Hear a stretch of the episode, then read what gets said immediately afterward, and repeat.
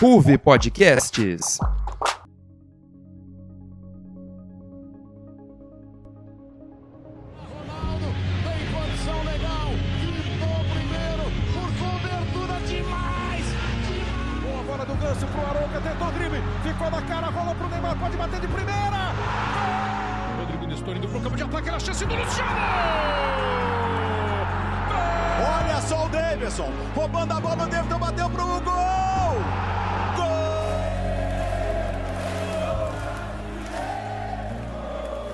Salve, ouvintes do Arquibancada e fãs do esporte. Sejam muito bem-vindos a mais uma edição da temporada 2022 do Arquibancada, seu podcast mais completo e atualizado sobre tudo que faz o mundo da bola girar. Para quem não me conhece, eu sou o Veiga e volto ao comando do nosso time para mais uma rodada de muita resenha. Eu queria deixar separado esse espaço aqui para que você, ouvinte, lembre muito bem disso. Quando o São Paulo ganha e ganha clássico, o Antônio faz questão de estar aqui quando perde, sobra para quem? Tirem as próprias conclusões, viu? E se você quer cobrar o Antônio, não esqueça de nos seguir nas redes sociais da Rose.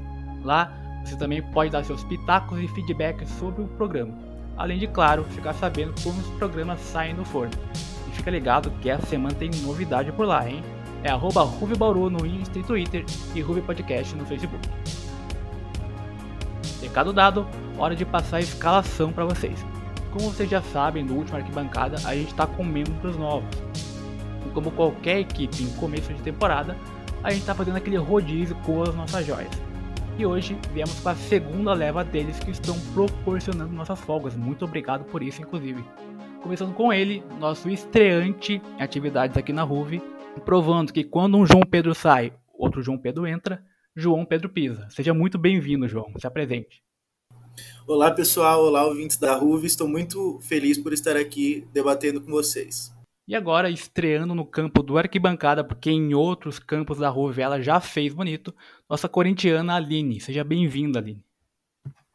Oi, gente, estou muito, muito feliz de poder participar do Arquibancada pela primeira vez.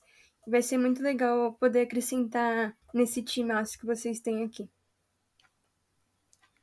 E para fechar o trio, o nosso velho conhecido Felipe Uira. Bem-vindo, Uira. E aí, Gui, Aline, João, bem-vindos para todo mundo aí ao time da RUV, pessoal que está escutando a gente. Bora para mais uma arquibancada que a gente tem muitas coisas para falar. Bom, time em campo, receba os destaques na voz de João Pedro Pisa. Bom, bora lá, Gui e amigos, está na pauta. A mais nova convocação do Tite, o Palmeiras dando tudo pelo Pedro e novas notícias acerca do mercado da bola. Também vamos falar sobre a rodada do Paulistão, teve goleada, clássico e o São Paulo vencendo. Por fim, falaremos de todo o drama que vive o Chelsea. É, o time inglês é, sofre diretamente com as sanções impostas pela Inglaterra por conta do seu dono, o russo Roman Abramovich. Valeu, João. Agora, dado o recado, o juiz apita ao começo da nossa resenha. Bom, Parece que eu tô tendo um déjà vu aqui, porque na última vez que eu apresentei o Arquibancada, teve papo sobre convocação do Tite e parece que vai ser o mesmo papo.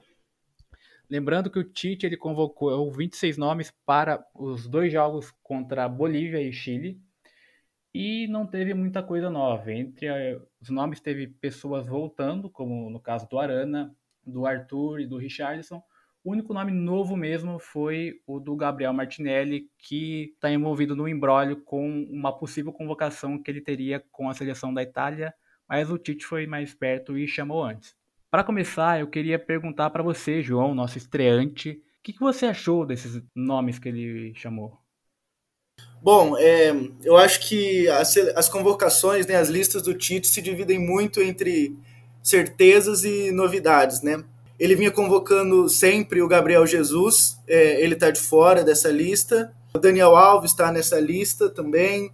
Ele tirou o Alexandro convocado na última lista. Ele deu, ele ainda, né, para o, o, que muitos é, cobram, ele não convocou o Hulk, é, não deu uma chance também para o Rafael Veiga e mais uma vez não convocou o Gabigol.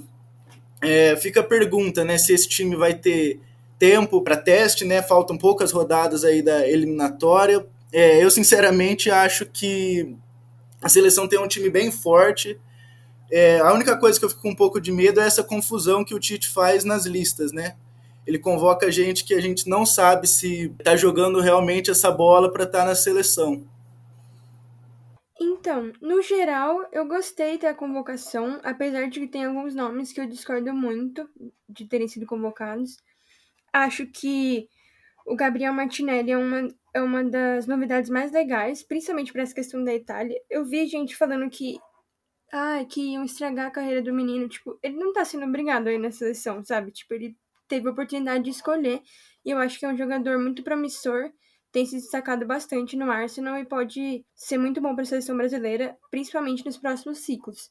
Então é legal ele ter essa primeira oportunidade no, no time principal. Uma das convocações que mais é, causou polêmica foi a questão do Arthur, né? Que já não, há muito tempo não apresenta um grande futebol, né? Recentemente, ele retornou de lesão na Juventus e teve três jogos como titular.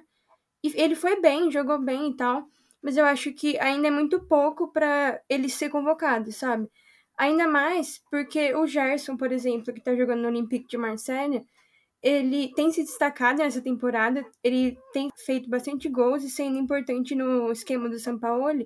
Em outros momentos, o Gerson não estava bem e foi convocado pelo Tite, tipo quando ele chegou no Olympique e ainda não tinha se adaptado, e ele foi convocado mesmo sem jogar bem. Aí agora que ele tá jogando bem, ele é preterido por um jogador que tem uma sequência muito curta de jogos bons. Então, eu acredito que o Tite errou nessa. E eu vejo o Arthur como uma tentativa do Tite de repetir o sucesso que teve com a convocação do Coutinho, que também gerou polêmica quando aconteceu, mas que depois acabou dando certo e recuperando o futebol do Coutinho.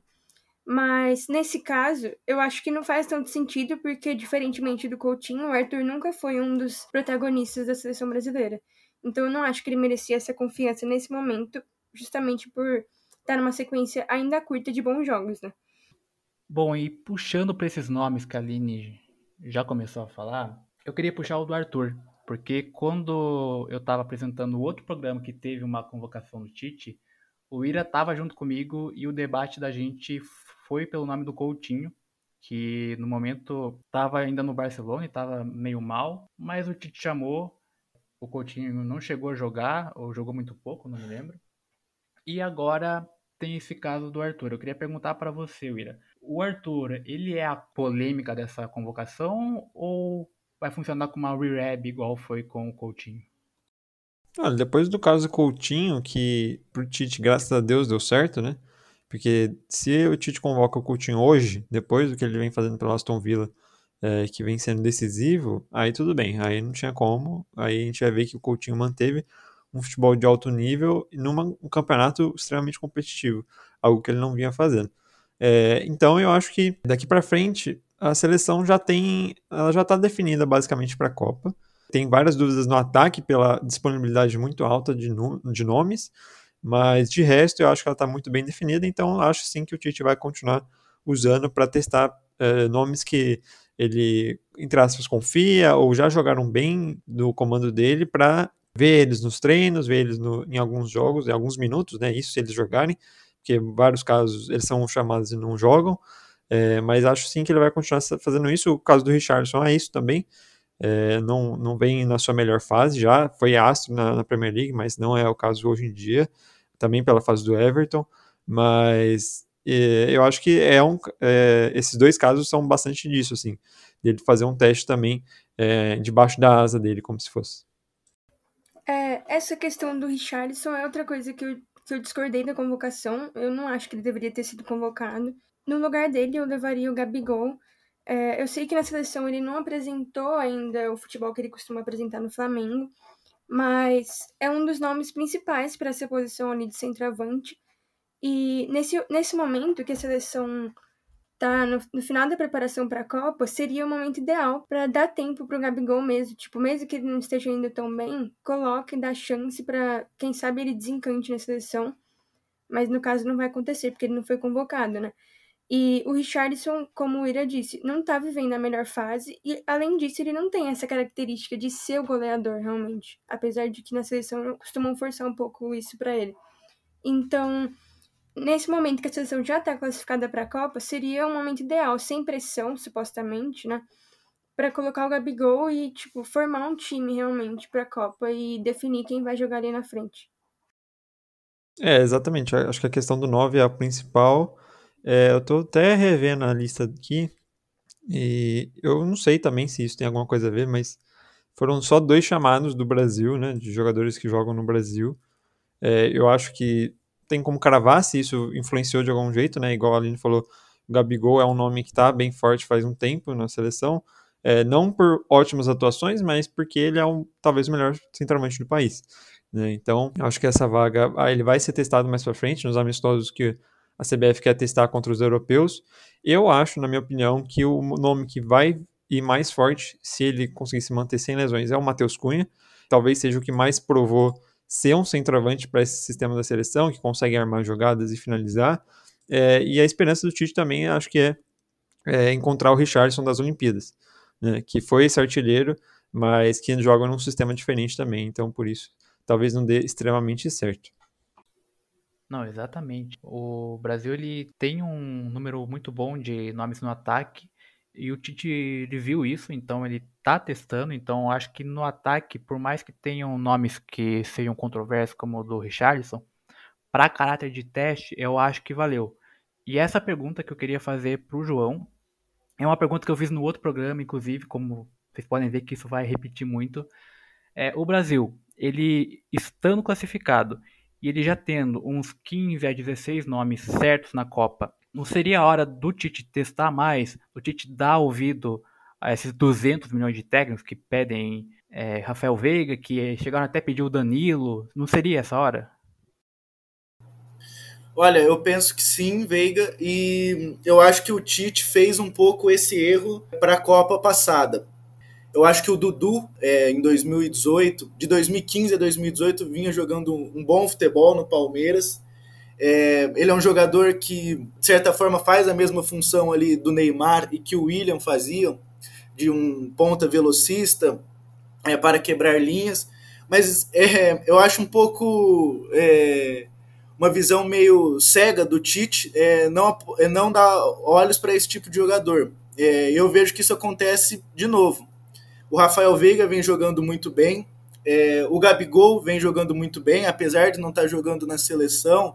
A gente sabe que é um goleador. Ele pode fazer diferença mais para frente em um jogo que você precisa do resultado. O Hulk também veio sendo falado novamente. Eu acho que em cima do nome do Hulk fica muito o fantasma do 7 a 1 mas é, o, o Tite fala muito de mérito e de momento, eu não entendo muito, sabe? Porque esses jogadores é, estão fazendo boas campanhas com seus times aqui no Brasil e eu acho que ele não dá muitos olhos. Eu acredito que sim, seria a fase é, de tentar é, apostar nesses novos jogadores. Né? O Gabigol já vinha sendo convocado, mas o Tite não colocava de titular, insistia em alguns jogadores. Eu penso um pouco nisso.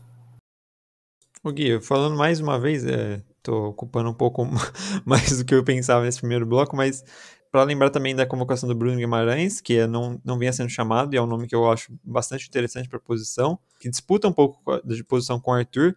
Mas falando em testes de novos jogadores, jogadores que jogam no Brasil, eu acho que é um pouco inevitável que a sombra do Renato Augusto vai surgir daqui a pouco. Porque um, ele tá jogando muito no Corinthians, e dois, ele é um cara de extrema confiança. A gente fala que o Coutinho é de confiança do Tite, Renato Augusto é de outro mundo, então, né? Então, é, eu acho que ele vai surgir em algum momento e não sei se todo mundo vai gostar. Cara, eu acho que não só o Renato Augusto, mas dependendo do que o William fizer, até pela segurança que ele começou a passar no começo da Copa passada, eu acho que ele pode pintar em algum amistoso, pelo menos, viu? Mas puxando já o assunto de nomes, um nome que vinha sendo muito falado nas convocações anteriores e agora, por conta de estar um pouco apagado no seu time, não vem sendo chamado, é o nome do Pedro. E o nome do Pedro voltou à mídia por conta do interesse do Palmeiras, que está desesperado por um centroavante, por um 9, e o Pedro talvez seja o que faça melhor essa função de centroavante aqui no Brasil. E por isso o Palmeiras ofereceu 110 milhões de reais mais dois jogadores, Gabriel Menino e Patrick de Paula. Eu queria começar com você mesmo, Mira. O Palmeiras está indo muito desesperado pelo Pedro em específico? Olha, parece um, um desespero desmedido um pouco, né? É, mas também pela pressão que o Palmeiras está sofrendo, exatamente por essa questão. Eu acho que o Pedro seria um nome, assim, nossa, perfeito para o time. Sério, ele é super completo, tem potencial de ser um dos melhores atacantes do campeonato. É, é triste até que ele seja tão pouco usado no Flamengo, mas é, também, né, ele disputa posição com o Gabigol e às vezes até com o Bruno Henrique, se duvidar. Então, é uma aposta desmedida, eu diria. Eu acho que o preço que o Flamengo está pedindo não é realista, principalmente para o mercado de hoje. Talvez o Flamengo consiga alguém na Europa que pague, mas também é muito difícil. Então, eu acho que talvez essa pressão seja um pouco para responder a, a, a, parte da torcida, né? Que eles não estão indo atrás de ninguém.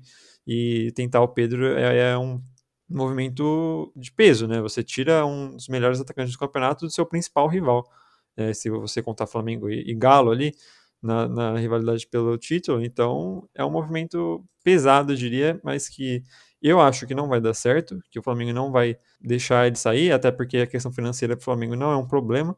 E seria um movimento arriscado dar essa arma tão poderosa para um rival direto para o título. É, eu concordo com o Ira. É, eu acho que é meio que dar o ouro para o inimigo, né? O Pedro, ele, a gente sabe da excelência do jogador, como vocês disseram, ele é um dos poucos que ainda tem essa função de nove jogando no futebol brasileiro. Centroavante ali que é, segura dois zagueiros de pivô e tal. Mas eu acho que o Palmeiras vai acabar buscando algum jogador fora do país. Acho que vai buscar algum jogador no mercado europeu. E eu acho que também o Flamengo está viajando nessas marcas. O Pedro ele é pouco aproveitado pelo potencial que ele tem. E eu acho que o Flamengo está fazendo essas ações muito mais por essa questão de não entregar o ouro para o inimigo. É, eu concordo com vocês, né, de o Flamengo estar evitando liberar um jogador importante como Pedro para um time que vai competir diretamente com o Flamengo pelos títulos brasileiros e internacionais. E eu acho que o Flamengo tá fazendo certo, porque ele funcionaria muito bem no, no Palmeiras e ainda o Flamengo perderia um reserva de nível extremo, né?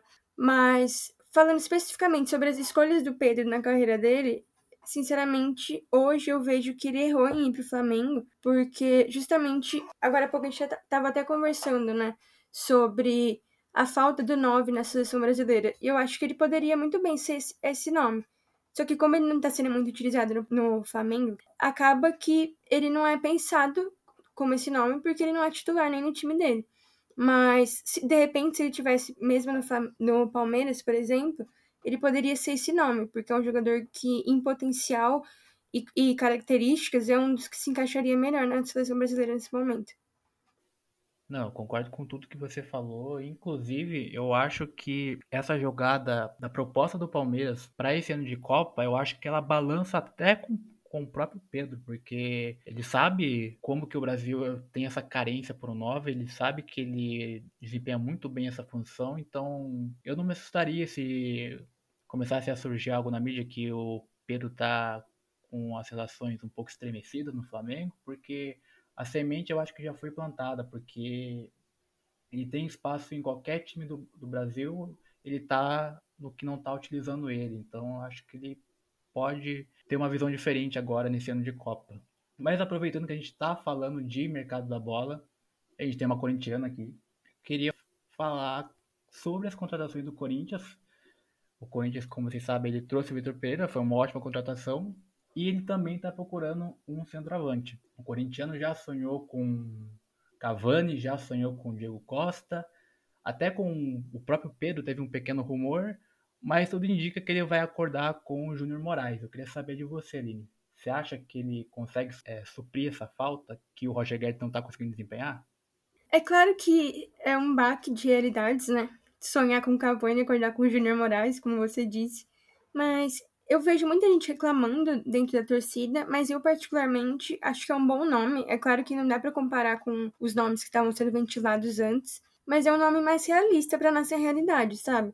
Eu vejo que as características dele são bastante diversas. Tipo, ele joga em vários tipos de jogo, é tanto sendo pivô, tanto saindo no contra-ataque, tanto quando o time dele precisa atacar com a defesa adversária estando dentro do campo de defesa o que vai acontecer muito com o Corinthians esse ano, né? Por a gente ter a bola bastante, a gente vai precisar desse jogador que sabe jogar com pouco espaço. E pelas características que ele demonstrou na Ucrânia, ele é esse jogador também. E ele não se limita a um tipo de jogo, como por exemplo o Jô seria, que além de não estar tá indo bem nem no estilo de jogo que ele apresenta, é, também se limita a isso, né? Já o Júnior Moraes parece ser mais diverso e conseguir se adaptar melhor em diferentes sistemas. Além disso, o Vitor Pereira já trabalhou com ele e gosta bastante do jogador, então é uma oportunidade de mercado e eu acho que ele pode dar muito certo. Também tem a chance de dar errado, né? Porque ele vem de lesão, se recuperou recentemente, então provavelmente está sem ritmo de jogo. Mas eu acho que pode ser uma boa opção de mercado e tem tudo para dar certo. É, eu acho que o que me chamou a atenção é quando o Corinthians, quando saiu a notícia que o Corinthians estava interessado nele, foi a idade, porque eu vejo o Corinthians como um time com uma idade bastante avançada, se a gente pegar aí o Júnior Moraes, Juliano, Renato Augusto, Paulinho, Cássio. Mas eu acho que sim, é, como a Aline falou, é a realidade do Corinthians. O Corinthians é, vem é, melhorando no comando do Vitor Pereira. E eu quero perguntar a vocês se vocês acham que ele chega para ser titular. Ele chegaria para fazer a função que o Roger Guedes vem fazendo. Roger Guedes, que no Palmeiras não fazia essa função de nove, de centroavante, jogava mais pelos lados. Na época, o Palmeiras tinha o Gabriel Jesus, que fazia essa função. Eu acho que tem. É, é um, claro que não é o nome que o corintiano esperava, mas eu acho que também tem tudo para dar certo. Eu acho que com o time que o Renato Augusto está jogando a bola que tá, o Paulinho também está melhorando a cada jogo, eu acho que é, fica mais fácil para um centroavante jogar. Olha, João, eu acho que ele chega muito forte, sim, para ser titular. No primeiro momento, até pela proximidade que ele tem com o Vitor Pereira. Foi até um pedido do próprio Vitor Pereira tentar contratar ele. E também pelo futebol que o Roger Guedes vem desempenhando nesse começo, né? É, não é um futebol satisfatório, não é o futebol que ele apresentou no começo da era Silvinho. Então eu acho que ele, mesmo com lesão, ele vai, vai chegar com o pé na frente, mas ainda vai ter que disputar essa vaga com o Roger Guedes. E até na, no momento em que o Roger Guedes estava numa ótima fase com o Corinthians, na época do Silvinho, ele jogava na ponta esquerda. Agora tá jogando o William lá. Mas o William também joga pela direita, então, tipo, eu não acho que dá para tirar o William do melhor lugar dele para colocar o Roger Guedes, obviamente. Mas com o Junior Moraes chegando, de repente o Roger Guedes pode voltar a ser utilizado mais na ponta, que é o lugar que ele mais se sente confortável, e de repente até volta a desempenhar aquele futebol que ele estava apresentando. Eu acho que ele tá sentindo muito essa pressão de ser o nobre, sabe? Antes ele estava marcando bastante gols, mesmo não jogando de centroavante. É, mas agora ele tem a pressão de, tipo, eu preciso fazer o gol, sabe? E aí acaba que ele tá errando bastante, ele realmente não, não tá se adaptando à nova posição. Cara, é uma coisa muito louca, né? Porque se a gente for analisar o Corinthians do começo do ano passado, era um Corinthians que não tinha nome bom. Era faltava nome que compôs esse elenco e hoje a gente está vendo um Corinthians que está sendo até difícil de arranjar tanto nome em um time de 11, né? O Vitor Pereira já sacou o Juliano na última partida, agora vai ter esse problema com o Roger Guedes e o Júnior Moraes. Então vai ser bem interessante para ver como que o Vitor Pereira no começo de trabalho vai ajeitar e dar a cara dele para um Corinthians que está querendo disputar tudo. Seguindo esse assunto de contratação e contratação vinda da Ucrânia por conta da guerra, surgiu um rumor de que o Pedrinho, ex-Corinthians, tinha despertado o interesse do Rogério Ceni para compor o meio do São Paulo. Vale lembrar que o São Paulo tentou contato com David Neres. Esse contato até teve algum efeito, mas o David Neres, ao que tudo indica, vai para o Benfica. E esse rumor do Pedrinho é o mais forte. Eu queria perguntar para você, Wira. O nome do Pedrinho é uma boa para o São Paulo? E outra, o São Paulo precisa mesmo trazer alguém da Ucrânia? Olha, é, é difícil, não vou mentir muito os que eu estou acompanhando o campeonato ucraniano até a pausa é, de inverno, mas pelos jogos da Champions League, pelo menos, o Pedrinho vem, vem executando um bom papel em um nível bastante avançado, assim. É, não era destaque desse Shakhtar, mas conseguia é, desempenhar um bom papel ali no meio de campo. O que fica em questão, assim, para mim, no caso do São Paulo, é primeiro, que, igual você falou, receber só por receber o jogador, tipo, só porque ele tá no mercado, né? Tipo, a disposição pegar ele e depois entender o que, que vai fazer e, e como que vai ficar financeiramente também, né? Não sei como que era, como que seriam as negociações envolvendo esse caso específico. Eu acho que é um jogador de qualidade que pode ajudar muito o elenco do São Paulo. Tem é, sofre algumas dificuldades nesse quesito. Eu não sei se é a maior dificuldade desse elenco de São Paulo, para ser bem honesto, mas é um nome, é igual eu falei, um nome de, de boa qualidade. Não sei o quanto ele vai durar aqui no Brasil se ele viesse, né? Então, não sei por que, que o São Paulo poderia ir atrás dele, sendo que não vai ser, na minha visão, uma aposta de longo prazo, considerando que ele é, seja visto de novo pela Europa futuramente, e a questão toda de financeiro e como que ele vai encaixar ele no time, ou vai ser só para compor elenco, assim, né? Colocar mais um nome no elenco. Agora eu queria saber da corintiana daqui do arquibancada. Aline, você gostaria de ver o Pedrinho jogando pelo rival? Não gostaria, obviamente, mas também, sinceramente, eu não tenho uma super vontade dele voltar pro Corinthians. Tipo, eu prefiro que ele fique na Europa e não jogue no rival, sabe? Respeitando a história que ele tem no Corinthians. Ele mesmo anteriormente disse que a prioridade dele no Brasil é o Corinthians.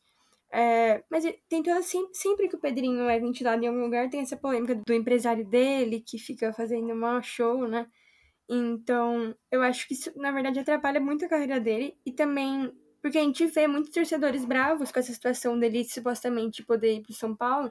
E é uma situação que foi muito criada pelo empresário dele, né? Tanto é que, o, que isso veio a público a partir do momento em que o Rogério reclamou do empresário dele estar tá inventando coisas sobre esse assunto. Então, eu gostaria que ele respeitasse a história que ele tem no Corinthians. E eu acho que é melhor para a carreira dele mesmo ficar na Europa. Então, eu prefiro que ele não jogue no São Paulo, definitivamente. É, como, como a Aline disse, a questão do empresário foi algo que eu li. É, o empresário falou que teve uma conversa de meia hora com o, com o Rogério Ceni, mas após a derrota do São Paulo contra o Palmeiras, é, ele falou na coletiva que a ligação durou 3 minutos e 10 segundos só. E sim, eu acho que o Pedrinho vai continuar no futebol europeu. Eu acho que seria talvez até um, não digo um retrocesso, porque o São Paulo é um clube enorme aqui no Brasil, mas acho que ele tem um potencial muito maior de estar tá, é, alçando voos maiores na Europa. Lembrando que o Pedrinho, há uns dois anos, quando estava jogando bem pelo Corinthians, era cotado para jogar na seleção brasileira, depois ficou um pouco sumido. É, e agora surge os holofotes no mercado da bola. Eu acredito realmente que fique pela Europa. Olha, eu como São Paulino e acompanhando não tanto o Corinthians, é a imagem que eu tenho do Pedrinho é aquela meio que de pereba, sabe? Então, assim, é, eu teria que pagar muito para ver essa contratação. E eu acho que São Paulo provou agora nesse Paulista que a base dele consegue dar conta do recado. Então, por enquanto, talvez o Pedrinho pode ficar lá para alegria dos corintianos. E com esse assunto a gente encerra o nosso primeiro bloco. Já já tem mais, não sai daí. Nossa, tô doido para comentar sobre essa cena na próxima gravação no Pipoca Cabeça. Ah, aquele podcast que você participa sobre cinema, né? Isso. Estamos de volta. Como você viu no primeiro bloco, a gente falou de Palmeiras, falou de Corinthians, falou de São Paulo.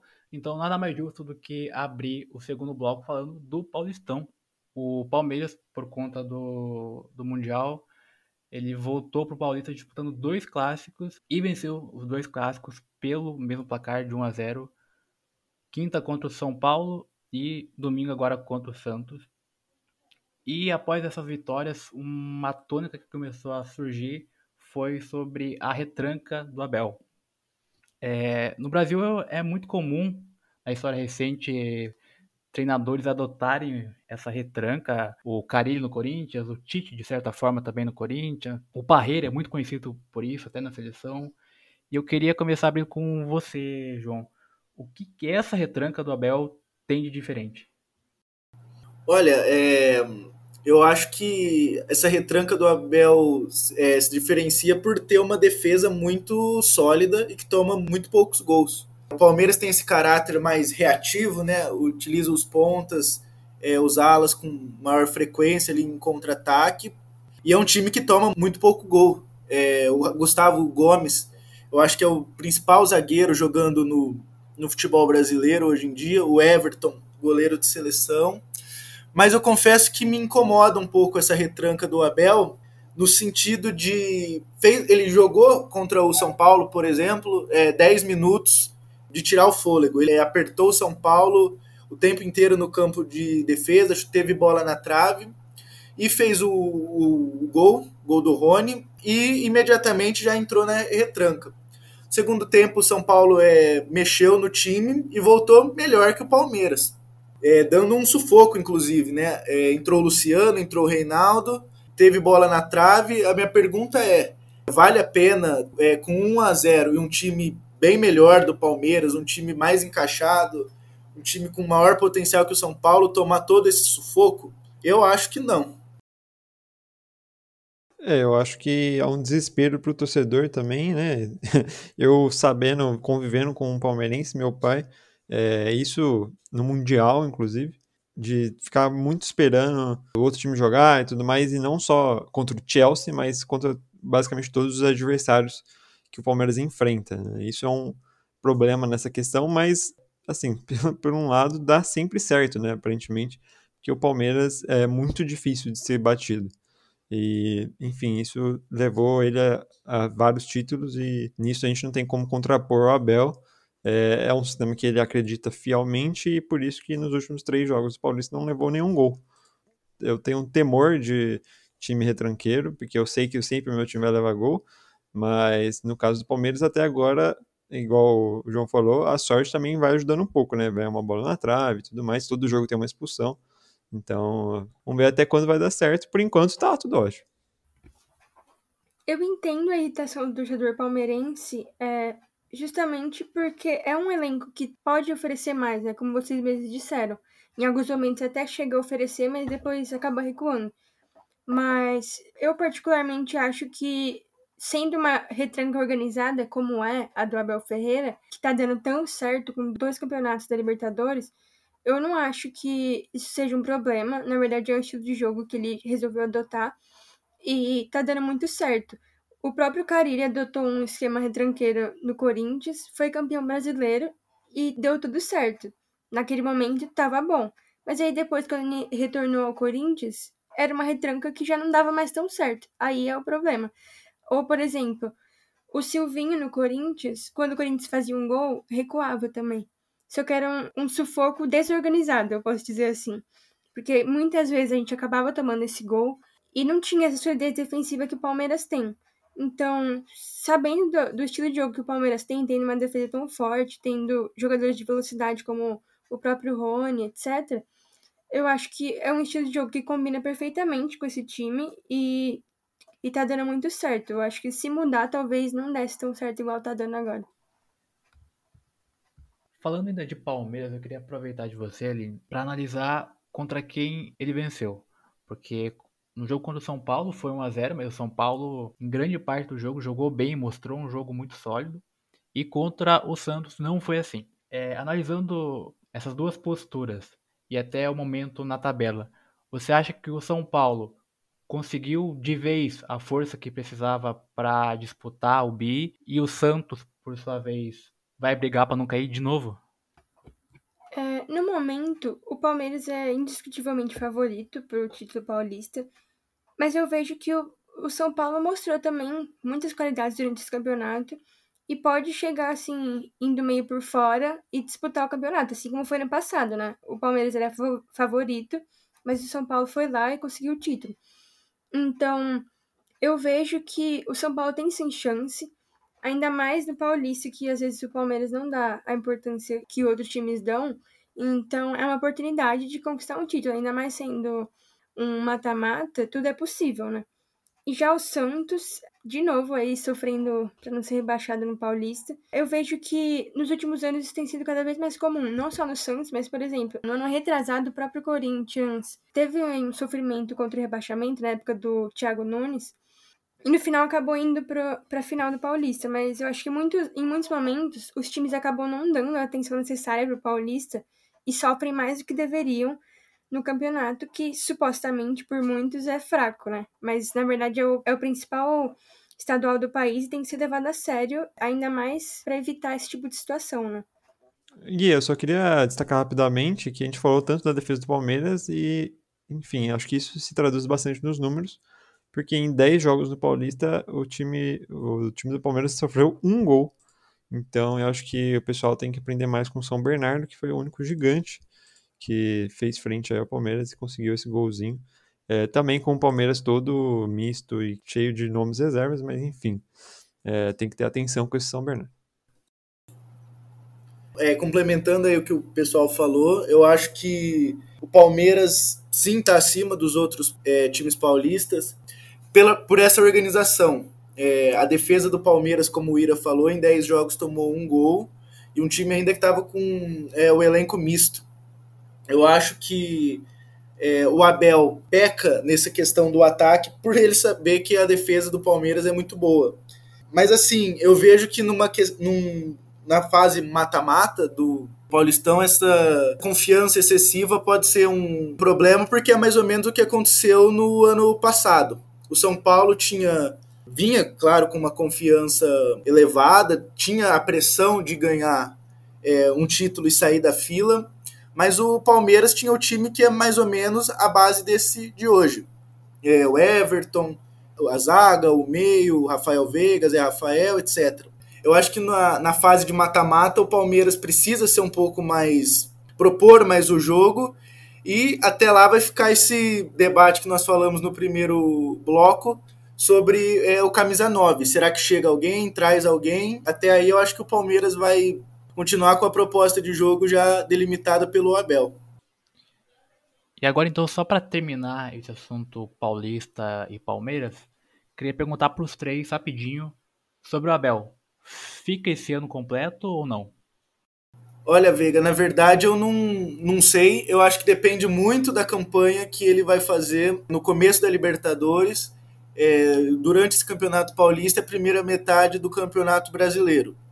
Eu acho que ele já está no Palmeiras há quase dois anos, é, e isso tem sido mais um recorde no nosso futebol brasileiro, em que times trocam de técnico como trocam de roupa.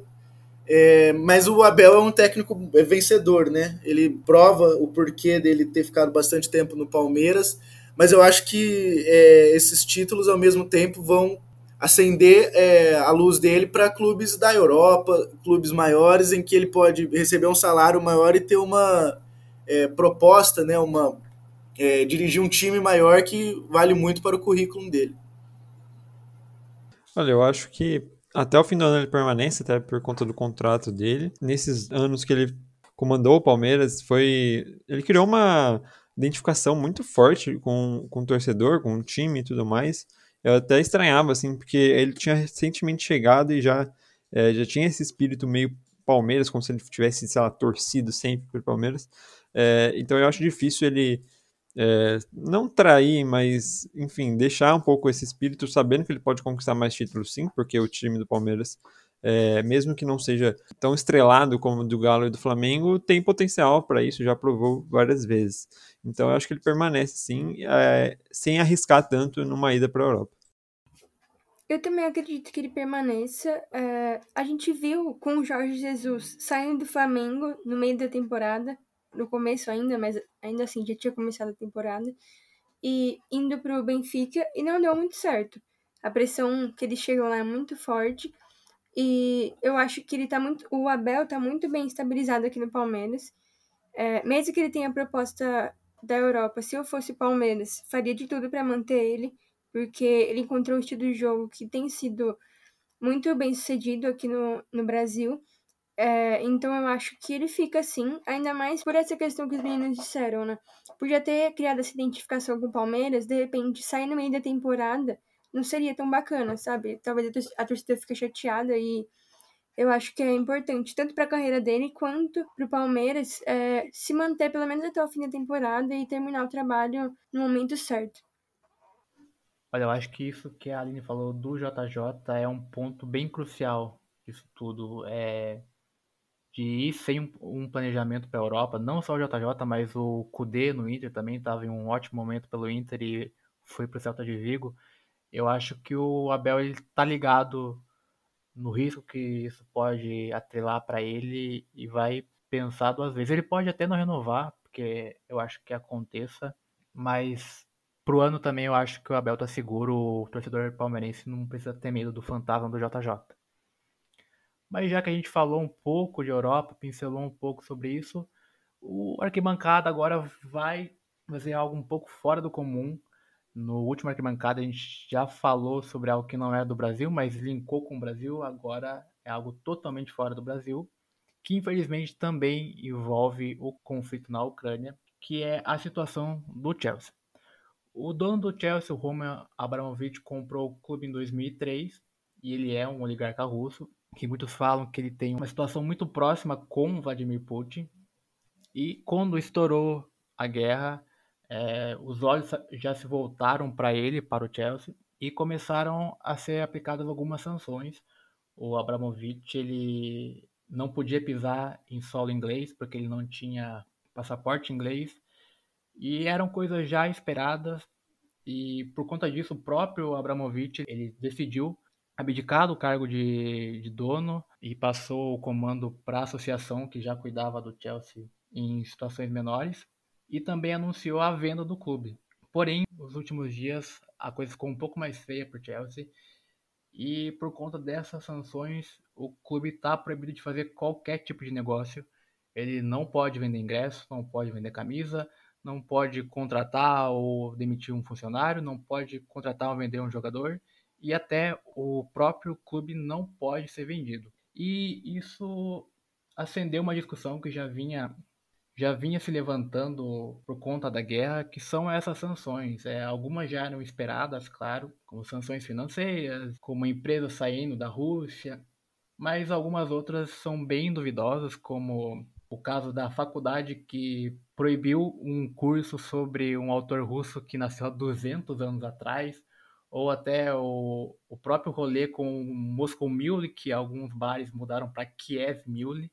E é nesse cerne que eu queria que você chegasse. vou perguntar para você, João. Essas sanções chegando no Chelsea em específico, elas são justas? Olha, Veiga, eu acho que é um tema bastante complexo. Eu acho que, ponto de vista do torcedor, não é algo justo.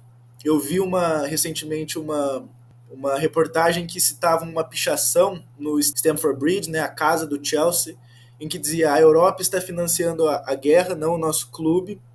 Eu imagino esse sentimento do torcedor, né, ver o clube que ele tanto ama sendo é, ameaçado de existência.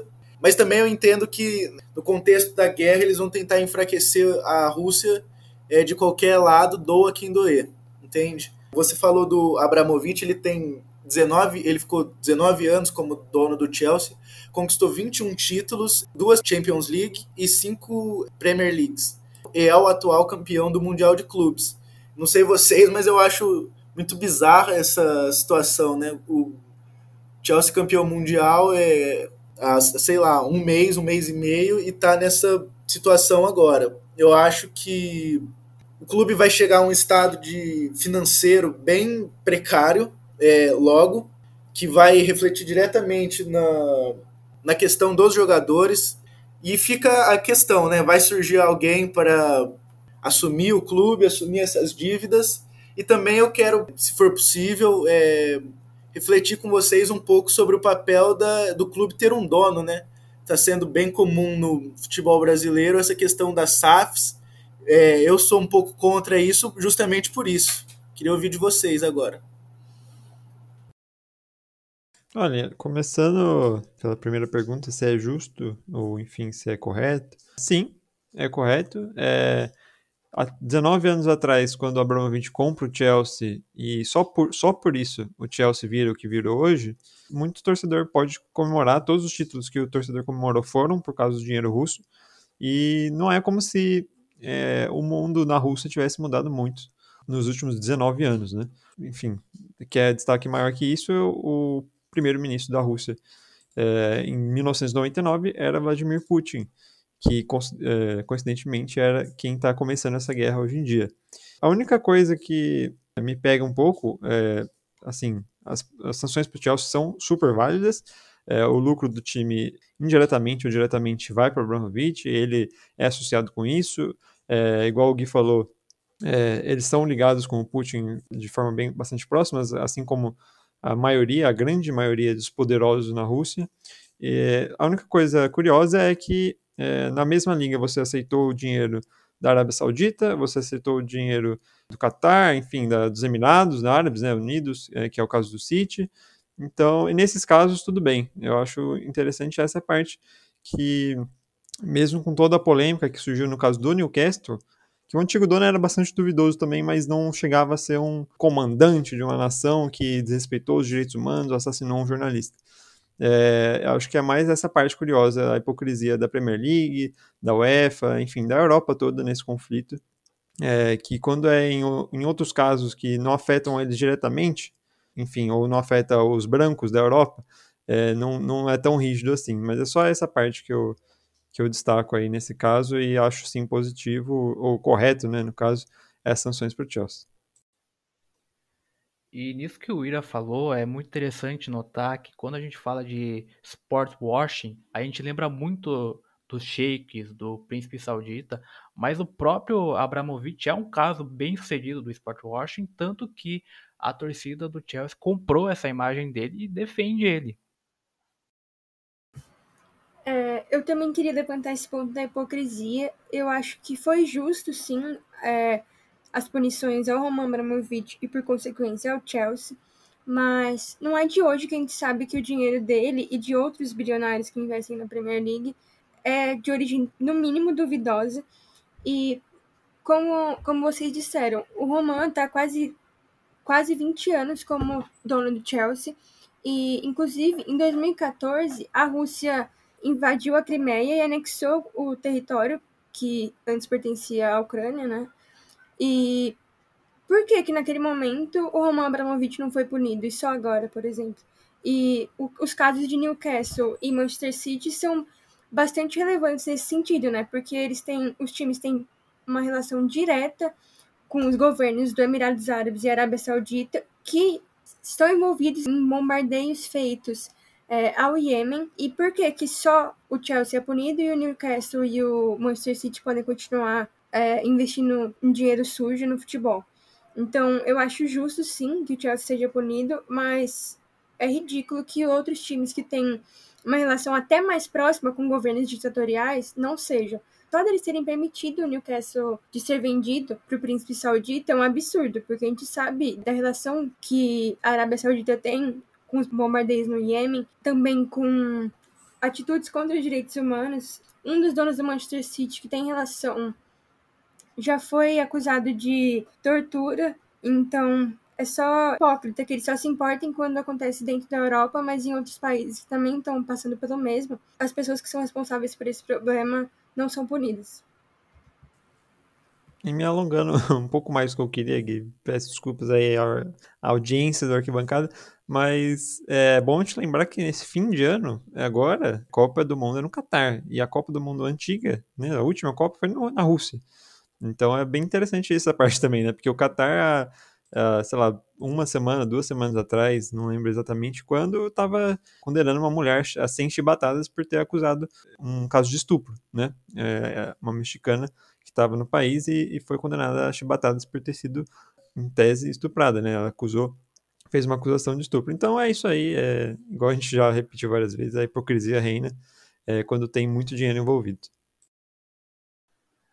A gente pode ver esse movimento que os grandes bilionários estão usando para fazer do esporte um meio de limpar a sua imagem, mas por conta dessas questões a gente vê que o esporte é tão sujo quanto, né? Mas puxando uma última pergunta para a Aline, como torcedora do Liverpool, é, você acha que esse congelamento no Chelsea, é, tirando toda a questão do Abramovich, mas esse congelamento pode prejudicar o Big Six? É, no momento atual, eu não vejo os outros times sendo prejudicados. Na verdade, eu acho até que pode ser bom para eles, porque, querendo ou não, é um time que está no Big Six sendo prejudicado, técnico, não prejudicado, né? É justo, mas no sentido de tendo ações é, limitadas. É, no primeiro momento, o Chelsea está reagindo bem, né? Ganhando jogos e tal.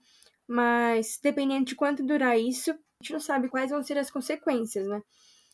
Eu acho que o único time do Big Six que poderia ser prejudicado por uma punição aos, é, à origem do dinheiro seria o próprio Manchester City, que tem uma origem duvidosa do dinheiro, só que a gente sabe que isso muito provavelmente não vai acontecer, né? Porque não é de hoje que a gente sabe da origem duvidosa do, é, do dinheiro do Manchester City. E nunca foi feito nada. Tem até aquela questão do que a UEFA quase puniu o Manchester City por conta do investimento feito acima do, do permitido, né? Anos atrás, só que como isso acabou passando muito tempo até que a UEFA investigasse, não chegou a acontecer nada ao Manchester City.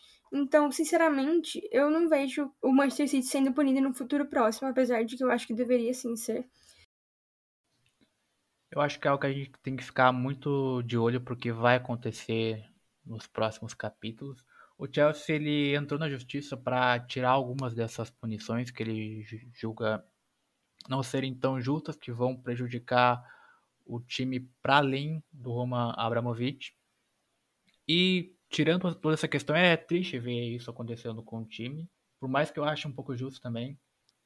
E eu acho que enfraquece um pouco o Big Six, sim, não só por conta da ameaça que isso pode trazer aos outros times, mas a gente tem que levar em consideração que se o futebol inglês hoje ele é vem com tanta força assim, é por causa de três times que são Chelsea, Liverpool e Manchester City. Você minar as forças de um time desse não vai fazer com que os outros dos seis grandes possam correr em paridade, pelo contrário, vai criar um certo abismo. Mas é isso, gente. A gente já se prolongou muito, então vamos encerrar por hoje. Eu queria agradecer a todo mundo que teve nessas quase uma hora acompanhando a gente. Se você está aqui até agora, não esqueça de visitar as redes sociais da Ruve, deixar seu like e comentar seus pitacos. Além disso, o Spotify agora tem a ferramenta de avaliação. E sua avaliação é muito importante para a gente. Então, se você gostou, vá lá e dê cinco estrelas para a gente, que isso nos ajuda muito. Deixa eu então me despedir desse trio que trouxe muita resenha pro, pro episódio de uma forma grandiosa. Começando pelo nosso veterano. Valeu, Ira. Valeu, Gui, Aline, João, bem-vindos de novo ao time, pessoal que acompanhou até agora. Eu avisei que tinha muita coisa para falar, mas é isso, até o próximo episódio. É muito bom sempre participar por aqui. Me despedir também da Aline, que teceu comentários brilhantes aqui. Valeu, Aline. Bem-vinda ao primeiro arquibancada. Obrigada, Gui. Obrigada, ouvintes e a todos os companheiros de hoje aqui no Arquibancada. Foi muito legal ter essa oportunidade de participar do programa, poder falar um pouquinho mal do Chelsea e do Manchester City, né, como torcedora do Liverpool. Mas foi demais a gente poder falar um pouco sobre o Campeonato Paulista e sobre as questões é, do Chelsea e da seleção brasileira, né? Espero poder participar do programa outras, em outras oportunidades. E por último, mas não menos importante, ele que também enriqueceu muito o programa. João Pedro Pisa, bem-vindo à arquibancada mais uma vez e se despeça. Obrigado, Veiga. Quero agradecer também os colegas do debate de hoje, da resenha de hoje. Eu achei que foi um papo bastante enriquecedor, que a gente conseguiu dar uma pincelada boa nos principais acontecimentos da última semana. E também é, quero estar aqui mais vezes. Gostei bastante de debater com vocês e acho que é um espaço bastante legal. É isso. Mais um que vai voltar para a planilha do professor. E é isso, gente. Encerramos por aqui. Mais uma vez, muito obrigado. E tchau, tchau. Até mais. Essa é uma produção do Núcleo de Esportes da Ruby Podcast e contou com roteiro, apresentação e pauta de Guilherme Veiga, comentário de João Pedro Pisa, Aline Gasparini e Felipe Uira, edição de som de Luiz Coelho e Henrico Romanelli, produção de Antônio Vinícius e edição geral de Antônio Vinícius e Heitor Santos Conde. Ruve Podcasts.